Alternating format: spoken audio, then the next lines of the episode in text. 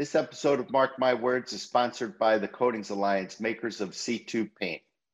When C2 President Tom Hill asked me my opinion of what would make a program for their super premium wood finish product, Guard, more attractive to dealers, I shared my view that dealers look for three things when they're considering putting new products in their stores. They want a low initial investment, they don't want to have to spend any money on equipment, and they want to know that if the program is not successful, that they can send the product back. And so that's exactly what C2 put together in their program for Guard. I only wish my daughter Buckwheat would listen as well. So if you're interested in hearing more about this program, you can do one of two things. You can go to c2dealer.com to read more, or you can email Tom Hill yourself and ask him any questions you have. That's th, the number four, at c2paint.com. Hey, mm-hmm.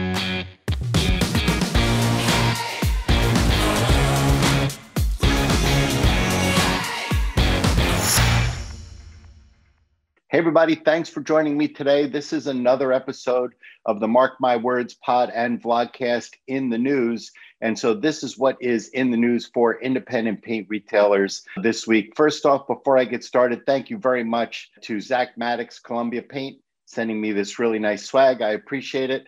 And uh, anybody else who wants to send me a t shirt, I'll be more than happy to wear it for you. I, as I record one of these episodes, I, I hope uh, you should make it an extra large. Otherwise, as you can tell, they, they make me look really ripped. As many dealers may recall from my recent episode, uh, JD Power, that's the consumer analytics and intelligence firm, they came out with their results of the 2021 paint satisfaction study. And as I reported in my last episode of In the News, Benjamin Moore took the top interior paint spot. At that same time that JD Powers came out, they had other categories in there as well interior paint and exterior paint etc and in that report jd powers states that sherwin williams that's the world's largest paint maker took the top spot in three categories. Two of those three categories are not overly concerning to me for independent retailers. The exterior stain category and the exterior paint category uh, sherwin williams ended up on top. And and listen they're the largest paint manufacturer in the world. And so they're going to win a lot of these things. But the one that concerned me for retailers, which I wanted to share with you today, is as it relates to the part of the survey that relates to customer satisfaction in the stores. In an area where independent retailers are thought to excel uh, and thought to offer a compelling retail experience compared to uh, the big box stores or the chains, Sherwin Williams and their company owned stores came out on top in this category. The paint satisfaction index for retailers takes into account product availability, availability of information, price, quality of staff, and service, as well as the layout of the store itself and other factors as well. And so, considering all of those things, uh, when it relates to the shopping experience, Sherwin Williams did come out at number one. The point of bringing this up is not to say that independent dealers are doing a bad job, but just to remind dealers that Sherwin Williams is doing a good one over the last 10 years, they have really upped their game as it relates to keeping customers satisfied. That's both painting contractors and the DIY consumers, keeping them satisfied with the experience that they have in their stores as well as on the job site. I find this to be timely because shortages have caused many dealers to share with me that they are seeing an influx of Sherwin Williams customers on their phones and walking through their doors. And so the opportunity to grab a nice chunk of margin from Sherwin Williams right now is is at our fingertips. The question is not can we grab it? The question is can dealers keep it? And so these are the sort of things that dealers ought to be thinking about is what experiences Sherwin Williams has offered their consumers, whether they be professional painting contractors or DIY customers in their stores, that would put them on the top of this chart. And dealers should be looking to not just duplicate those services, that customers are looking for, but even expand on them as well. Because in your market, you need to be the store in your market that provides the best service for the paint buying consumer, whether that is a DIY consumer or a professional painter. In other news, Michael McGarry, the CEO of the world's second largest paint maker, that's PPG, recently shared that the company is considering a third round of price increases. While PPG does an enormous percentage of their business in industrial and automotive, aerospace, and other specialty segments, which have been hit hard by inflation caused by raw material shortages. McGarry says that high demand in construction and consumer products caused by shifting work conditions uh, surrounding the events of the pandemic are not likely to be transitory that high demand as people prepare their homes for a longer stay working from home that high demand is is creating uh, shortages or contributing to the shortages around the industry. And those are going to be addressed by the major paint manufacturers through price increases while each manufacturer in the industry handles pricing differently and may be affected by the current economic conditions differently, dealers of PPG, as well as most other brands, should continue to see inflation in the price of paints and paint sundries in the coming business quarters.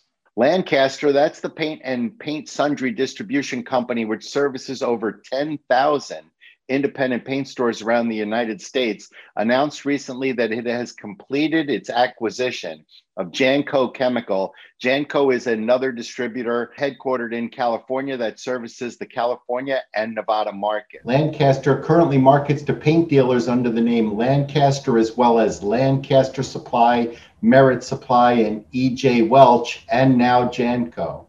Jeff Lynch, he's the president of Lancaster, said that Janco was a great fit for Lancaster and was looking forward to working with the Janco team, who he says has a strong reputation for servicing uh, dealers in the California market. When I saw this story, I reached out to Lancaster CEO Jeff Lynch and asked him to get on a podcast with me and share with dealers what they can expect from Lancaster as it relates to this acquisition and other plans that they may have for the market. Jeff agreed to do that, and we hope to record sometime in late August or early September. So keep an ear open for that episode. Dutch paint maker Akzo Nobel recently announced its financial results for the second quarter of 2021, with sales up 26% for the quarter when compared to 2020. Europe's largest paint maker continues to grow its market share abroad as well as here in the United States, with inflation only accounting for 1% of that sales increase, according to their CEO, Terry Vanlancker. Also contributing 2% of that 26% sales increase was sales added through acquisition. I had reported recently that uh, Akzo Nobel had recently acquired Grupo Orbis down in South America, and so that was part of their success as well.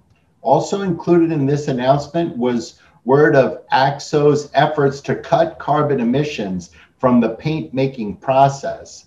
AXO plans on installing 8,000 solar panels at two manufacturing facilities, both located in China, effectively taking those two manufacturing facilities off the grid. The move is part of Akzo's plans to cut 42% of their carbon emissions from their whole value supply chain by 2030. Finally, Paint Care, that's the nonprofit established to manage coatings recycling in the 50 states, announced recently that they have collected their 50 millionth gallon. Paint Care was founded by the American Coatings Association. The ACA is the trade group of paint manufacturers, and they represent all the big ones PPG, Sherwin Williams, as well as Benjamin Moore. As a matter of fact, uh, Benjamin Moore's CEO, Dan Calkins, currently serves as the vice chairman on that organization's board.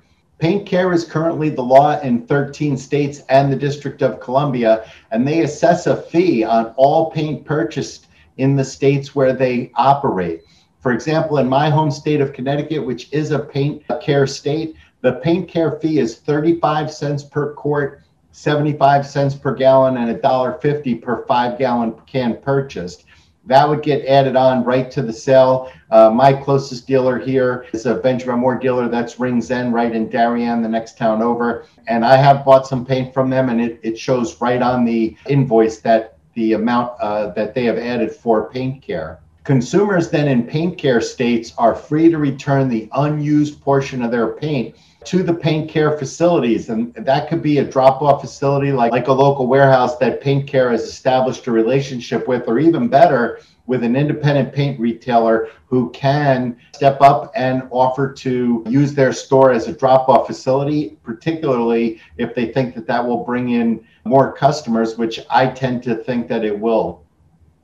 Paint Care has proved itself to be an outstanding way to continue to resolve the problem of post consumer paint waste. The process looks to cut significantly the amount of paint left to rot in garages or worse, sent to landfills around the United States, often illegally and always unsafely. Marjaneh Zarrehparvar, that's the president of Paint Care, said that she was grateful to their partners and specifically referred to the groups that they have relationships with to execute on these programs, and that includes the relationship with their independent paint retail partners, many of whom in the states where they operate have signed up to be a drop off point for the program. Later this month, I'll be recording a podcast with Marjaneh. Paint Care is a program that will likely end up in all 50 states and territories at some point. So, dealers will definitely want to keep an ear open for this episode and learn how this process works. So, that's it for the news this week. Thank you so much for joining me. I'm Mark Lipton. This is Mark My Words, and that was in the news.